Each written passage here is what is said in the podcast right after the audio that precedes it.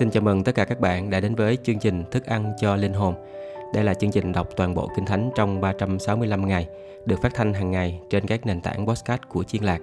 Về thông tin các nền tảng podcast của Chiên Lạc, các bạn có thể tìm kiếm ở trong phần mô tả của file này. Hôm nay số 212, ngày 31 tháng 7, thì chúng ta cùng tiếp tục với sách Esai từ chương 13 cho đến chương 17. Giờ đây trước khi cùng học lời của Chúa, tôi xin phép được cầu nguyện. Kính lạy ba ngôi Đức Chúa Trời, chúng con cảm tạ ơn Chúa vì một ngày mới Chúa ban cho chúng con được sống trong sự bình an và sự tể trị của Chúa. Giờ đây chúng con cùng học hỏi lời của Chúa. Nguyện xin Đức Thánh Linh, Ngài là thần lẽ thật. Xin Chúa dắt chúng con vào mọi lẽ thật của Chúa. Chúng con cảm tạ ơn Chúa. Chúng con cầu nguyện trong danh Chúa Cứu Thế Giêsu. Amen. Bây giờ chúng ta cùng bước qua sách Esai chương 13. Thì từ chương 13 cho đến chương 23 Đại ý nói về lời tiên tri về các dân ngoại đạo. Đại ý của chương 13 nói về lời tiên tri về sự đổ nát của Babylon.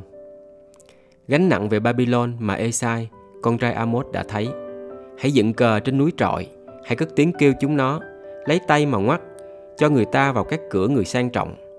Chúng ta đã truyền lệnh cho kẻ ta đã biệt riêng ra và đã gọi những người mạnh mẽ của ta đến sự thạnh nộ. Họ vui mừng vì có sự cao trọng của ta.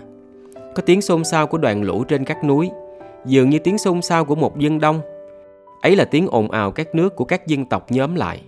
Đức Giê-hô-va vạn quân điểm soát đạo quân mình để ra trận. Chính Đức Giê-hô-va và những khí giới của sự thạnh nộ Ngài đến từ phương xa, từ nơi rất xa trên trời để hủy diệt cả đất. Các ngươi khá than khóc vì ngày của Đức Giê-hô-va đã gần, ngày đó đến như cơn tai nạn đến bể đấng toàn năng. Vậy nên mọi tay đều yếu đuối, lòng người đều tan chảy, Chúng đều kinh hoàng, bị sự đau đớn thảm sầu bắt lấy. Quẳng thắt như đàn bà đương đẻ, hớt hơ hớt hải nhìn nhau, mặt như mặt ngọn lửa. Này, ngày Đức Giê-hô-va đến là ngày hung dữ, có sự thạnh nộ và nóng giận để làm đất này nên hoang vu và diệt những kẻ có tội khỏi đó. Vì các ngôi sao và các đám sao trên trời sẽ chẳng chiếu sáng nữa. Mặt trời mọc lên thì mờ tối, mặt trăng không soi sáng đâu. Ta sẽ phạt thế gian vì sự độc ác nó phạt kẻ dữ vì tội lỗi chúng nó, làm cho kẻ kiêu hết kiêu, hạ sự tự cao của kẻ bạo ngược. Ta sẽ làm cho loài người hiếm có hơn vàng quý, thật, ta sẽ làm cho loài người hiếm có hơn vàng rồng xứ Ophir. Vậy nên, ta sẽ khiến các tầng trời rung rinh, các đất bị dây động lìa khỏi chỗ mình, vì cơn thạnh nộ của Đức Giê-hô-va vạn quân trong ngày ngài nổi giận dữ. Bấy giờ, ai nấy như con hu bị đuổi, như bầy chiên không người nhóm lại, sẽ trở lại cùng dân mình, sẽ trốn về xứ mình Kẻ nào người ta gặp được sẽ bị đâm, kẻ nào bị bắt sẽ ngã dưới lưỡi cươm.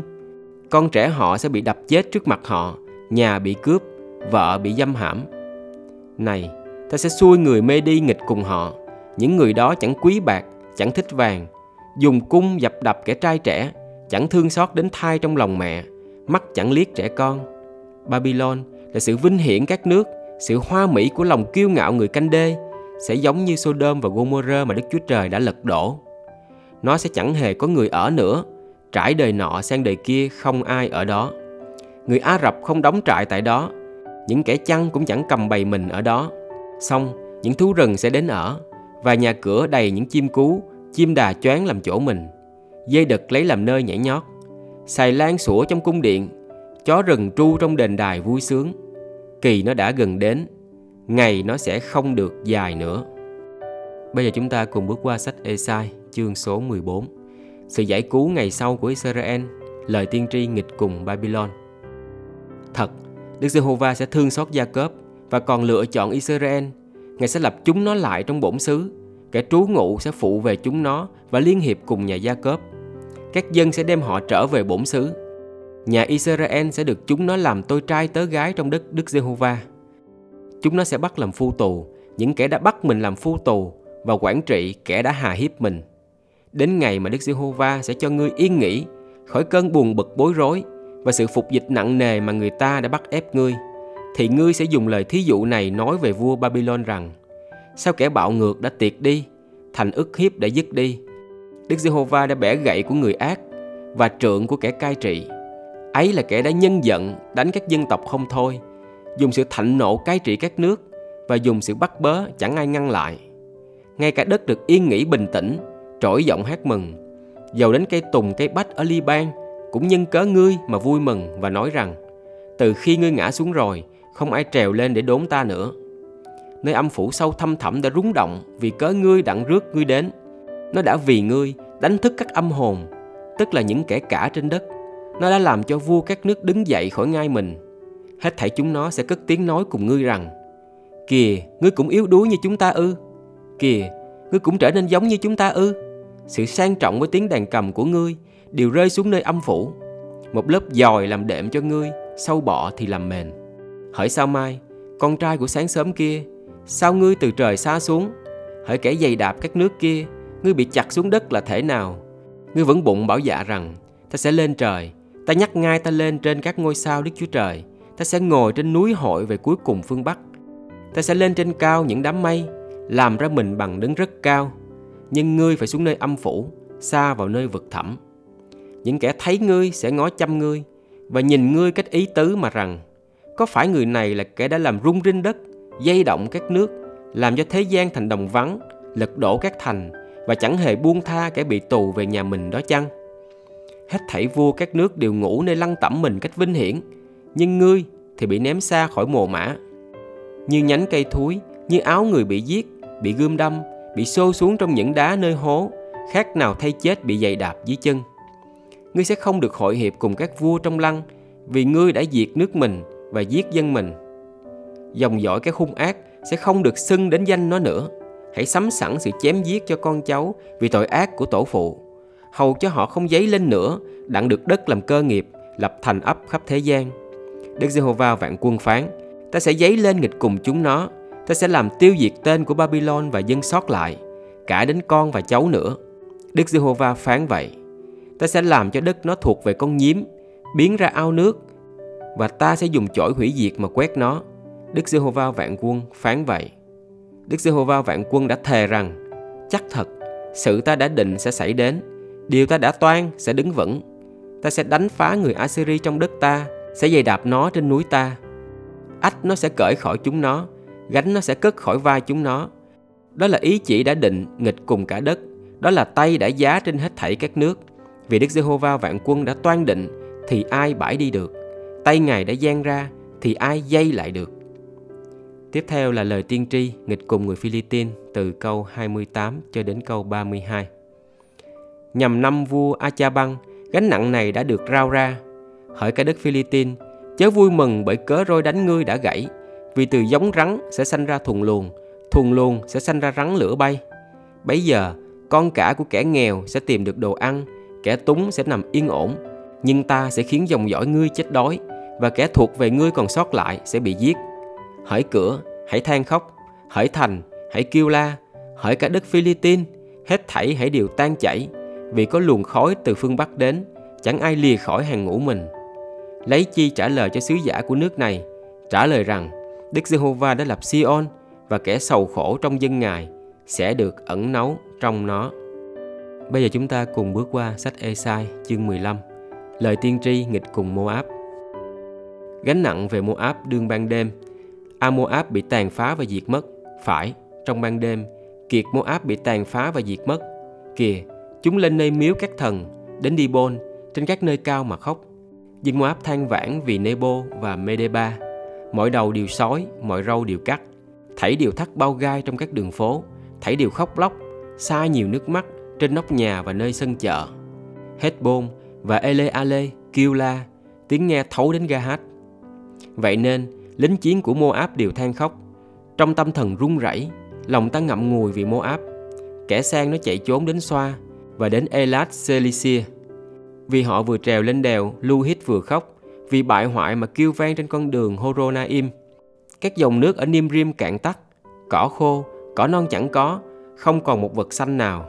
Vậy nên, những của cải đã được, những đồ báu đã chứa, họ đều mang sang khe liễu. Tiếng kêu khóc thảm thương nghe khắp chung quanh bờ cõi Moab, tiếng vang la thấu đến Elaim và đến Beelim. Sông ngồi ở Dimon đầy những máu, vì ta sẽ còn thêm tai vạ cho Dimon, sai sư tử đuổi kịp những người Moab thoát nạn và những kẻ còn sót lại trong xứ. Bây giờ chúng ta cùng bước qua sách Esai chương 16, lời tiên tri nghịch cùng Moab. Hãy gửi chiên con phải dân cho quan cai trị đất này, từ Sela sang đồng vắng, đến núi của con gái Sion. Các con gái Moab tại bến đò Arnon sẽ giống như chim bay tán loạn và như một lứa chim con bị quăng ra ngoài ổ. Ngươi hãy lập mưu, hãy làm sự công bình. Đang lúc giữa trưa, hãy phủ bóng ngươi như ban đêm. Hãy che giấu kẻ bị đuổi, chớ bới móc kẻ trốn tránh. Hãy cho phép những kẻ bị đuổi của ta trú ngụ nơi ngươi. Hãy làm nơi ẩn náu cho Moab khỏi mặt kẻ tàn hại. Vì cái cướp giật đã mất, sự tàn hại đã hết, cái dây đạp đã bị diệt khỏi đất này. Ấy vậy, ngôi sẽ bởi sự nhân từ mà bền lập. Và trong trại David sẽ có một đấng lấy lẽ thật ngồi lên, sẽ xét đoán, sẽ tìm sự ngay thẳng và vội vàng làm sự công bình. Chúng ta có nghe sự kiêu ngạo của Moab, nó kiêu ngạo lắm. Cũng nghe nó sức sượt, kiêu căng, giận dữ, sự khoe khoang của nó là vô ích. Vậy nên, Moab sẽ than khóc vì Moab. Ai nấy đều than khóc. Các ngươi hãy khóc, hãy thở than vì sự mất bánh trái nho của kiệt Hareset. Vì ruộng nương của Hezbon và cây nho của Sipma đều mòn mỏi. Ngày trước nó dàn ra tới Gia-ese, lan ra tới đồng vắng, chồi tược đâm ra tới bên kia biển, mà bây giờ vua chúa các nước đã bẻ gãy nhánh tốt. Vậy nên, ta vì cây nho của Sipma mà khóc lóc như Gia-ese, hỡi Hezbon, hãy Ela Ale, ta sẽ tưới nước mắt ta trên các ngươi, vì đương lúc trái mùa hạ và mùa gặt thì có tiếng reo của giặc xảy đến. Sự vui mừng hớn hở đã cất khỏi ruộng tốt, trong vườn nho chẳng còn hò hát, reo vui, cái đạp rượu chẳng còn đạp trong thùng, ta đã làm dứt tiếng reo vui. Cho nên lòng ta vì Moab kêu vang như đàn cầm, ruột ta vì kẹt Here cũng vậy. Ví dầu Moab chịu mệt nhọc, đặng đi đến nơi cao, dầu vào trong nơi thánh mình để cầu nguyện, cũng chẳng được nhậm. Ấy là lời mà xưa kia Đức Giê-hô-va đã phán về Moab. Bây giờ thì Đức Giê-hô-va phán như vậy.